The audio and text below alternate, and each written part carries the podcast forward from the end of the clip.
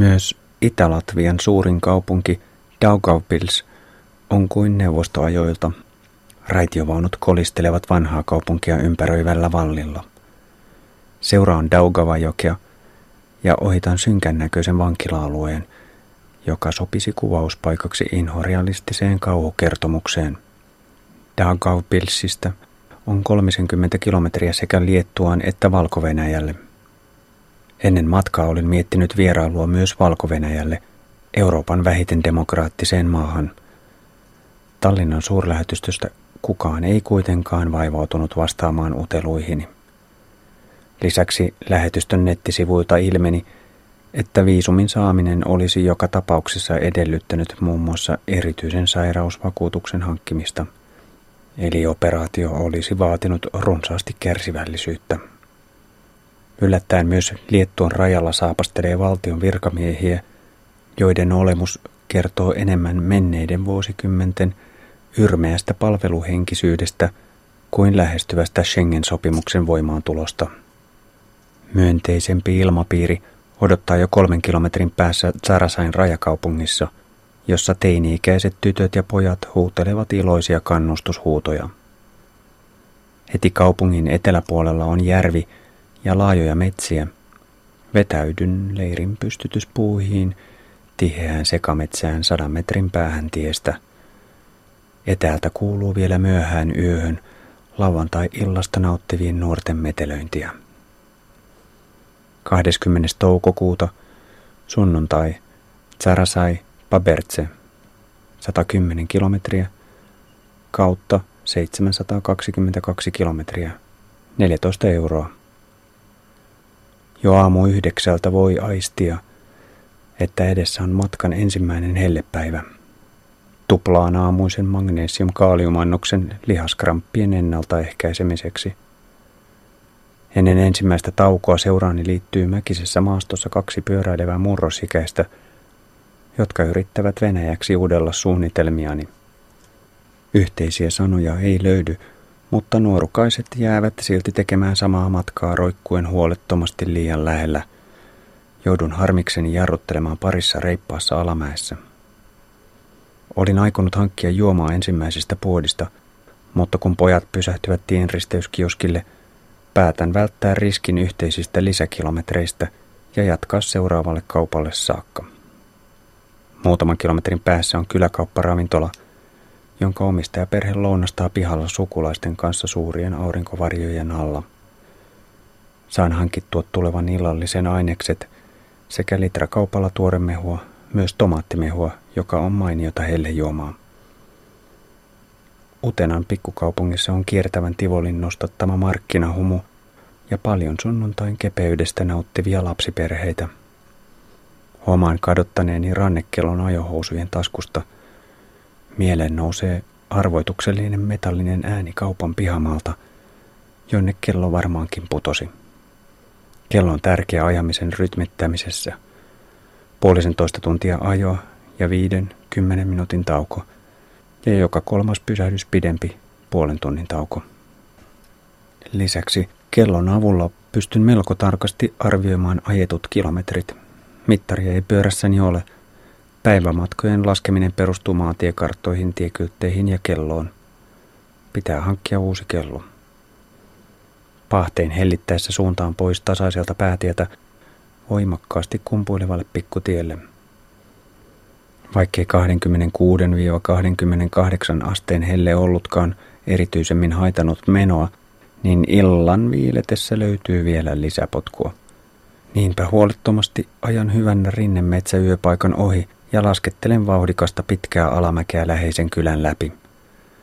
Päädyn melko tiheästi asutulle peltotasangolle, josta telttapaikan löytäminen osoittautuu hankalaksi. Tietä reunustaa liian harva pensas ja puurivistö. Hämärässä poljen seuraavankin kylän läpi. Pari kilometriä taajaman jälkeen poikkean kapealle hiekkateelle, jota reunustavat oja ja pensaikko. Tungen pyörän kanssa ahtaaseen pusikkoon. Teltan pystytys onnistuu muutaman neliömetrin tilassa. Lähin talo on alle sadan metrin etäisyydellä. Pihalta haukkuu pari koiraa, jotka ovat hyvinkin voineet havaita maastoutumiseni. Koirat rauhoittuvat ennen pitkää ja pääsen nauttimaan kesäisestä konsertista. Sammakot mekastavat muutaman metrin päässä ojassa ja kesäyön laulajat virittelevät satakielen johdolla sointujaan. 21. toukokuuta maanantai Pabertse Vilna Merkine 142 kilometriä kautta 864 kilometriä 14 euroa. Leiripaikkani on niin lähellä tietä, että herään varhain ohi jyristeleviin kuorma-autoihin. Saan ajokkini pusikosta tielle tavallista aikaisemmin jo kymmenen maissa. Vilnaan on parin tunnin matka. Päästyäni takaisin päätielle maasta muuttuu taas tasangoksi, jolla voi kuluttaa aikaa vaikka linja-autopysäkkien katoksia ihmetellen. Jo Latviassa olin nähnyt kaikenlaisia omituisia katosvirityksiä. Puusta, metallista ja tiilistä, mutta Liettuossa tässä taiteen lajissa on lisäannos elävää mielikuvitusta. Vilnan esikaupungissa innostun kokeilemaan pyörätietä. Ilman ennakkovaroitusta se muuttuu epätasaiseksi laatoitetuksi jalkakäytäväksi, joka päättyy kuin seinään. Pyörä on talutettava monikaistaisen väylän yli oikeaan suuntaan menevälle puolelle. Vilkkaassa liikenteessä laskettelen vauhdilla kohti jokilaaksossa olevaa keskustaa – Suorituksen vaativuutta lisäävät viemäriaukkosyvennykset, jotka ovat 15-20 cm tietason alapuolella. Vilnan upeassa vanhassa kaupungissa on paljon pyöräilijöitä. Baltian maaseudulla ja pikkukaupungissa ei vastaan ole tullut montaakaan polkia. Pyörä näyttää olevan lasten, vanhusten ja muiden varattomien menopeli. Vilnasta soitan vihreälle vaikuttajalle Osmo Soininvaaralle, joka oli lähtenyt Tallinnasta Nitsan reissulle neljä päivää omaa lähtöäni aikaisemmin. Osmo pahtaa kevyellä maantiefillarillaan viitisen sata kilometriä etelämpänä Puolassa Veikselijoen varressa. Aiotusta tapaamisesta ei taida tulla mitään, en saa Osmoa kiinni. Entinen kansanedustaja ja peruspalveluministeri on päättänyt jättäytyä päivän politiikan etulinjasta vaikuttamisen väljemmille vesille – ja siirtymäriittinä uuteen vaiheeseen Osmo polkee kohti Välimerta. Oma siirtymäriittini liittyy hankalasta sairaudesta toipumiseen. Keskiässä kiihtyvä fyysinen rappeutuminen ei ole vielä vääntänyt voittoa nuoren miehen seikkailumielestä. Lisäksi elämäntilanteeni ja vastuuni ovat muuttumassa. Lapseni ovat aikuisuuden kynnyksellä. Vanhempani alkavat puolestaan lähestyä vanhuuden sitä vaihetta, jossa on hyvä olla mukana tukena. Äiti on jo ehtinyt käydä läpi kaksi syöpäleikkausta, mutta tällä hetkellä sairaus on hallinnassa. Tien päällä on aikaa työstää elämänmuutoksia ja arjen kitkatilanteita. Niihin saa tarvittavaa etäisyyttä. Stressaavista aiheista voi ensin irrottautua kokonaan ja antaa ajatuksen harhailla maisemissa. Sen jälkeen ideat ja ratkaisumallit alkavat omalla painollaan virrata esiin – kuin taustamusiikiksi polkemiselle. Ulosajo Vilnasta osoittautuu työläksi. Ensin pitää kiivetä pois jokilaaksosta. Puutteellisen opastuksen vuoksi suunnistan auringon mukaan kohti etelää iltapäiväruuhkassa. Kaistat ovat kapeita. Vanhojen kuorma-autojen pakokaasujen maistelustakin voisi tehdä taidetta. Hmm, runsaan rikin karstoittama Kamats, vuosimallia 71, loistava vuosikerta. Parin tunnin etenemisen jälkeen pidän Baltoji Vokessa pidemmän tauon. Lämpötila kieppuu jo 30 asteessa ja ensimmäistä kertaa hakeudun tietoisesti varjoon. Menohaluja heille ei ole kuitenkaan pidätellyt. Päinvastoin, polkeminen on ollut irtonaista aamusta saakka. Seudulla on useita Dacia-mökkikyliä. Tie Vokesta eteenpäin kapenee puolitoista kaistaiseksi. Kohtaamistilanteissa – Autot koukkaavat penkereen puolelta nostattaen melkoiset pölypilvet. Hieno hiekka ratisee hampaissa. Palaan isommalle tielle, joka kulkee laajojen metsien halki. Tien vieressä on vähän väliä puisten toteemien ryhmien muistuttamassa Balttien muinaisista uskomuksista, jotka saattavat hyvinkin elää pientä renesanssikautta neuvostoajan romahtamista seuranneen henkisen murroksen vuoksi. Illan hämärtyessä olen Drykiosin kansallispuiston alueella. Yöpaikoista on runsauden pulaa. Valitsen kuivan mäntymetsän, jossa sammalten ja heiniin kuoruttama metsätien jääne johdattelee helposti kauas pois tieltä. Viritän teltan katajien keskelle unenomaisen hämyisään maisemaan. Kaikista rauhasta huolimatta ensimmäistä kertaa matkan aikana yöllä vierailee mielen vieressä pieni pelon tunne. Pelolle ei ole mitään rationaalista perustetta. Olenko jonkun muinaisen kulttipaikan läheisyydessä – Ovatko tienvarsitoteemit hiipineet uniini muistuttamaan todellisuuden ja olemassaolon monista tasoista? Toinen viikko. Etelä-Liettua, Krakova. 748 kilometriä kautta 1612 kilometriä. 22. toukokuuta, tiistai. Merkkine, Lachiai, Frakki, Puola. 102 kilometriä kautta 966 kilometriä, 20 euroa. Nautin helteisestä aamusta metsän suojissa. Lähteminen on tavallistakin hitaampaa. Kuorman viirityksessä keskittyminen herpaantuu ja koukkupäinen joustava kuormaside pääsee kiristysvaiheessa karkuun. Tsak! Ilkeästi kirvelevä sentin mittainen pintahaava irvistelee oikeassa etusormessani. Ärräpäät raikaavat kuin impivaaran metsässä. Haavan puhdistuksen jälkeen keitän kuormansidontametodia. Olen käyttänyt vain kahta joustavaa sidettä korkean kuorman sitomiseen sivulaukkujen päälle. Tarvittavan kirjoiden saaminen on ollut joka aamuinen viimeinen taisto ennen matkaan pääsyä. Nyt lisään siteiden määrän kuuteen. Ensin 13 kilon pitkän mallinen kassi – tiukasti kiinni tavartelineeseen kahdella siteellä. Sitten kassin päälle teltta, makualustat ja turoverkko kiinni myös kahdella siteellä. Koko komeuden päälle viritän vielä kahden puolitiukan kuormasiteen varaan pari muovikassia, joissa on päivän aikana tarvittavia varusteita, lisävaatteita illan viileyttä varten, WC-paperia, taukoeväitä ja kartta. Ison kassin sivutaskut – ovat osoittautuneet hieman hankaliksi esimerkiksi kartan nopeaa esiin kaivamista varten. Tyytyväisenä uudistukseen polkaisen metsästä takaisin tielle. Ehdin reilun minuutin verran asettua satulaan ja kiihdyttää normaaliin matkavauhtiin, kun eturengas paukahtaa kevyesti. Matkan ensimmäinen rengasrikko. Joudun harjoittelemaan uutta kuormansidontaa oletettua aikaisemmin kuorman purku, renkaan irrotus, reijän paikallistaminen ja paikkaaminen, renkaan takaisin laitto ja kuorman uusi viiritys vievät yhteensä tunnin ajoaikaa. Eikä rengasrikon aiheuttajan terävän kivensirun löytäminen ole edes erityisen hankalaa. Leipalingisin pikkukaupungissa pidän muonan hankintatauon. Löydän ruokakaupasta vitriinin – jossa on ranne- ja herätyskelloja. Valitsen halvimman, joka muistuttaa elävästi muinaisjäänettä 1970-luvun lopulta. Ensimmäisen sukupolven digitaalikelloa. Koulussa ihmettelimme aikoinaan, kuinka rannekellossa voi olla melodisia soittoääniä. Maasto muuttuu tasangon jälkeen reippaasti kumpuilevaksi. Tienvarren tolpissa on runsaasti haikaroita, Illemmalla päivän helteinen paade vaihtuu epävakaiseksi satunnaistihkusateeksi. Saavun Lajiain rajakaupunkiin vasta illalla. Tietoisuus siitä, että Puola ja matkan ensimmäinen tavoite ovat enää muutaman kilometrin päässä, nostattaa hymyn huulilleni.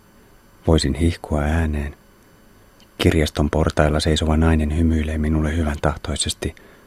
Luultavasti euforiani on todella näkyvää. Liettuosta Puolaan on kaksi rajanylityspaikkaa.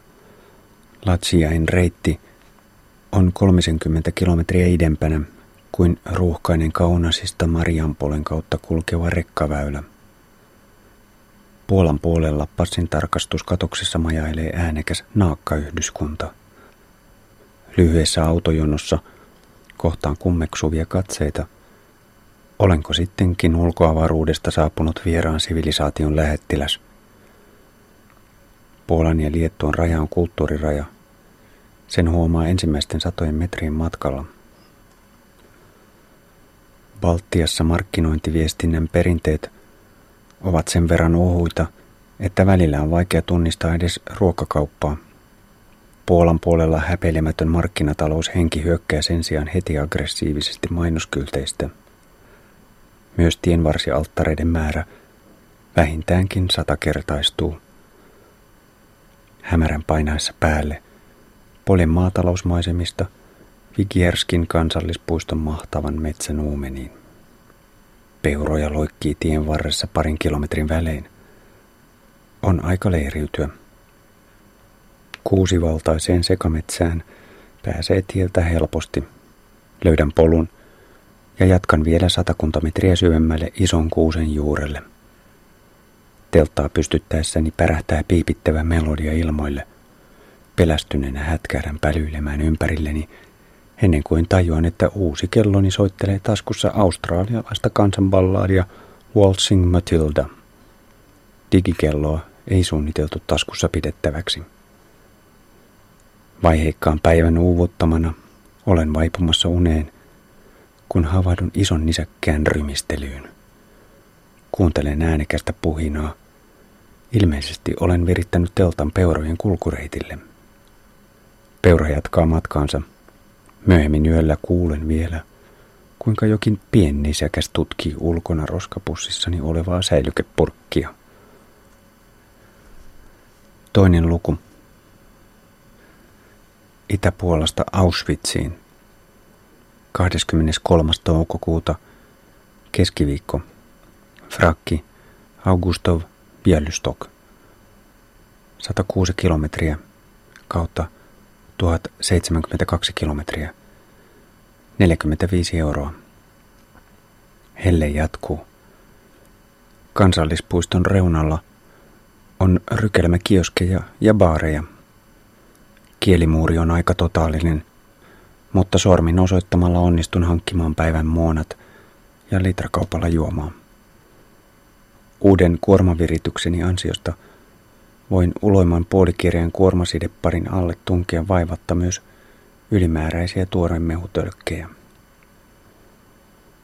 Augustovin risteyskaupungissa Sukkulan rekkojen seassa kohti Bialystokin tietä. Pienar on ruhtinaallisen leveä ensimmäiset 20 kilometriä, mutta sitten alkaa arki. Tie kapenee kahden ahtaan kaistan jalopuukujaksi, joka kulkee laajojen peltotasankojen läpi. Pyökkien, kastanjoiden ja lehmukseen tarjoamaa varjoa arvostaa erityisesti iltapäivällä, kun lämpötila pysyttelee 30 asteessa. Puukuja on niin kapea, että rekat joutuvat odottelemaan perässäni ohitushetkeä, kun vastaan tulee muuta liikennettä. Ja rekkoja riittää, mutta ne kunnioittavat pienten oikeuksia, eivätkä yritä äänimerkein painostaa väistämään olemattomalle penkereelle. Rekkojen menoa hidastavat myös mopot ja hevoskärryt. Pyöräilijän kannalta on tärkeää pitää oma ajolinja, ettei ajaudu liian lähelle tienreunaan Joko pienar on äärimmäisen kapea, tai asfaltin ja hiekkapientarin saumassa on 15-20 cm pudotus. Tien reunassa voi olla bonuksena myös asfalttiaalto, joka on muodostunut, kun raskaan liikenteen renkaat ovat painuneet syvemmälle kuumuudesta pehmenneeseen uraan, työntäen samalla asfalttiharjannetta ylöspäin kohti piennarta. Päätie kulkee pikkukaupunkien läpi. Lukuisat tietyöt rytmittävät liikennettä niin, että käytössä on vain yksi kaista kerrallaan. Kun muut samaan suuntaan menevät odottavat tietyömaan punaisen liikennevalon takana, mahtuu pyörällä sujuvasti ajamaan myös vastaan tulevan liikenteen seassa.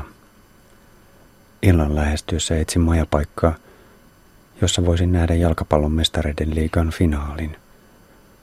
Oma palloiluurani D-juniorina jäi aikoinaan kovin vaatimattomaksi, mutta kun 1980-luvulla asuin kaksi vuotta Italiassa, jalkapallon seuraamisen kulttuurisosiaalinen merkitys syöpyi syvälle selkäytimeen.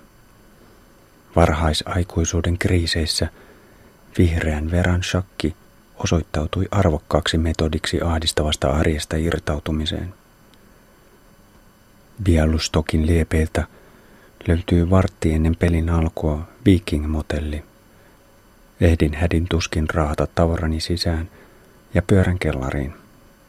AC Milanin ja Liverpoolin vääntö ei kiinnosta baarin harvoja asiakkaita. Saan rauhassa meuhota yksin TV-ruudun edessä. Paitsiossa syntyneen Pippo Inzagin maalien nostattamat primitiivihuutoni saavat baarimikon hetkeksi seuraamaan peliä. Huoneeni on toisessa kerroksessa. Ovi on pimeässä nurkkauksessa, jonka kattolamppu ei toimi. Oven avaamiseksi tarvitsen ensimmäistä kertaa koko matkan aikana taskulamppua, vaikka olen jo viikon yöpynyt metsän hämärässä. On kuitenkin ylellistä sukeltaa suihkun kautta lakanoiden väliin. 24. toukokuuta, torstai, Bialystok, Siemiattytse. 110 kilometriä kautta 1182 kilometriä. 22 euroa. Motellin henkilökunta tarjoaa varhain aamulla kulttuuripläjäyksen. Bassojyytinä tunkee kevyesti toisen kerroksen lattiarakenteiden läpi. Nettivierailun jälkeen säädän pihalla pyörän jarruja ja pinnoitusta. Bialystokissa tyydyn lyhyen kierrokseen keskustassa ennen kuin suuntaan esikaupunkialueella valintamyymälään. Mansikoita. Kuumin helle on jo helpottanut. Enää ei tarvitse etsiä tauolla varjoa.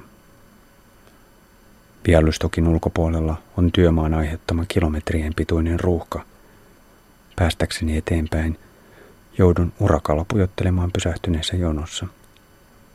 Matka jatkuu valko rajan pinnassa kohti etelää. Mitään edellispäivän kaltaista rekkarallia ei tällä tiellä ole. Reitille osuu muutamia ortodoksikirkkoja. Itäpuolassa on melko suuri ortodoksi vähemmistö. Tien varressa on runsaasti tavallisten alttareiden lisäksi kuolinpaikkaristejä, joista suurin osa on jo menneiltä vuosikymmeniltä. Silti nämä vanhatkaan muistopaikat eivät vaikuta hylätyiltä, vaan niitä koristavat usein tuoreet muovikukat. Lyhyen yön vuoksi polkeminen on nihkeää. Tauolla tutkin tarkemmin takarengasta, ettei menemisen tahmeus johtuisi alentuneista ilmanpaineista. Huomaan takavanteen ulkoreunassa lyhyen tumman viivan, joka ei ole pintalikaa. Eihän vanteeseen ole muodostumassa mikromurtumaa, eihän. Pinnoitusta joutuu joka tapauksessa taas säätämään. Taukopaikkani, tiilinen linja-autokatos, jonka ympäristössä on runsaasti lasinsiruja, ei sekään olemuksellaan kohota mielialaa. Illemaalla meno alkaa kuitenkin taas maistua, ja hämärä tulee jälleen vähän liian aikaisin. Ajan siemiä tytsen läpi. Maantiekartan mukaan kaupungin eteläpuolella on metsäalue. Hakeudun yöksi kuivaan mäntymetsään. Talutan pyörää kolmisen sata metriä tieltä. Niukan aluskasvillisuuden vuoksi näkyvyys on hieman liian hyvä. Kasaan teltan ympärille vielä kuivia oksia leirin naamioimiseksi. Mutta tässäkään yöpaikassa en lukitse pyörää. Puhaillessani etäältä kuuluu tauotonta haukuntaa. Päätien toisella puolella on talo, jonka koirat saattavat hyvinkin aistia läsnäoloni. Karu metsä tarjoaa kaikupohjaa äänille, jotka kantavat pitkälle. 25. toukokuuta, perjantai, Siemiä Tytse, Kok, 100 kilometriä kautta 1282 kilometriä, 12 euroa. Aamu on leppoisa. Takana on hyvin nukuttu yö. Kyllä metsässä lepää paremmin kuin ihmisten ilmoilla. Liikarentous on kuitenkin pahasta. Liikennettä on niukasti ja keskellä poppelien reunustamaa suoraan ryhdyn tarkkailemaan ajon aikana takarenkaiden paineita, koska meneminen tuntuu taas hieman raskalta. Operaatio kestää liian pitkään ja ajaudun lähelle asfaltin jyrkkää reunaa. Takapyörä putoaa 15 senttimetriä alemmaksi kapealle pientareille ja vahvasti takapainoinen kuorma kampea koko pyörän vasemmalle kyljelle ajoradan puolelle. Vastaan tulee kuorma-auto, jonka kuljettajalle viiton tien pinnasta refleksinomaisesti, että kaikki on kunnossa. Täydellisen yllättyneenä ja hämmentyneenä nostan itseni ja pyörän pystyyn. Raahaudun ajoradalta heinikkoiselle pientareille tutkimaan onnettomuuden saldoa. Käsivarressa on naarmu, mutta hiljaisesta vauhdista kellahtaminen on sujunut aika pehmeästi. Ohjaustanko on vääntynyt paikoiltaan. Se on hieman liian kireessä ja hetken ehdin epäillä riittävätkö voimani sen oikaisuun, mutta se nyt kähtää takaisin oikeaan asentoon. Toisen sivulaukun muoviset ripustuskoukut ovat murtuneet. Olin varautunut työkalujen ja tarvikkeiden valinnassa monenlaisiin tilanteisiin, eikä koukkujen korvaaminen lyhyillä kiinteillä kuormasiteillä tuota kovin suurta tuskaa. Toki askarteluun kuluu aikaa. Puhatessani viereen pysähtyy auto, jonka ikkunasta vahvasti humaltunut puolalainen yrittää kysyä tietä jonnekin. Kohauttelen hartioitani ja vastaan venäjäksi, etten ymmärrä venäjää. Kaatumisen suurin kupru jää korvien väliin kummittelemaan harmituksena ja epävarmuutena. Tämä on niitä potentiaalisia kriisihetkiä, joita kävin läpi ennen matkaa ja joihin kysyin myös urheilupsykologi Pertti Veltto Virtasen vinkkejä. Ei saa jäädä märehtimään tapahtunutta, vaan on psyykattava itsensä puskemaan eteenpäin. Lähtöä edeltävänä keväänä Olin löytänyt tusinan verran syitä, miksi urakkani saattaisi jäädä puolitiehen. Mahdollisia vaikeuksia oli työstettävä etukäteen. Virtasen mukaan on todella heikoilla, jos ei ole oikeasti opetellut eri toimintamahdollisuuksia huonojen hetkien varalle. Itse suggestion ja uskonvahvistus psyykkauksen on tultava automaattisesti esiin hädän hetkellä. Kun vastoinkäymiset alkavat kasautua – on tärkeää tiedostaa uskonpuutteen väliaikaisuus. Velton sanoin on osattava nauraa omille epäilyille. Jes, Jumala, kohtalo ja niin edelleen. Tunnetusti koettelevat, mutta eivät hylkää ja ei kumpaan alle. Jopa valtavasta pettymyksestä, pitkän valmistellun matkan ennenaikaisesta katkeamisesta selviää kyllä ajan kanssa. Mutta tärkeämpää on se, ettei ala pelätä etukäteen, sillä pelko on eräänlaista manaamista, joka voi alkaa vahvistaa itse itseään. Virtanen painottaa omien ajatusten voimaa, eli myönteisiä mielikuvia, ja jos jotain pahaa tulee, niin ei kun opiksi. Nousen takaisin satulaan ja keskitän ajatukseni eteenpäin polkemiseen, pois kaatumisesta. Menske Varsova valtatien ylittämisen jälkeen rekkatiheys kasvaa uudestaan. Helteen paluun vuoksi ohittavien rekkojen nostattama tuulenvire tuntuu jopa vilvoittavalta. Tomaattimi humaistuu, mutta kuumuuden vuoksi päivän syömiset jäävät vähiin. Ja illemmalla väsymys muuttaa etenemisen raskaaksi vääntämiseksi – Uupuneena tungen yöksi ahtaaseen mäntytaimikkoon, joka löytyy päätietä poikkeavan hiekkatien varresta. Yli parimetriset taimet ovat liian tiheässä. Näkösuoja on ainakin taattu.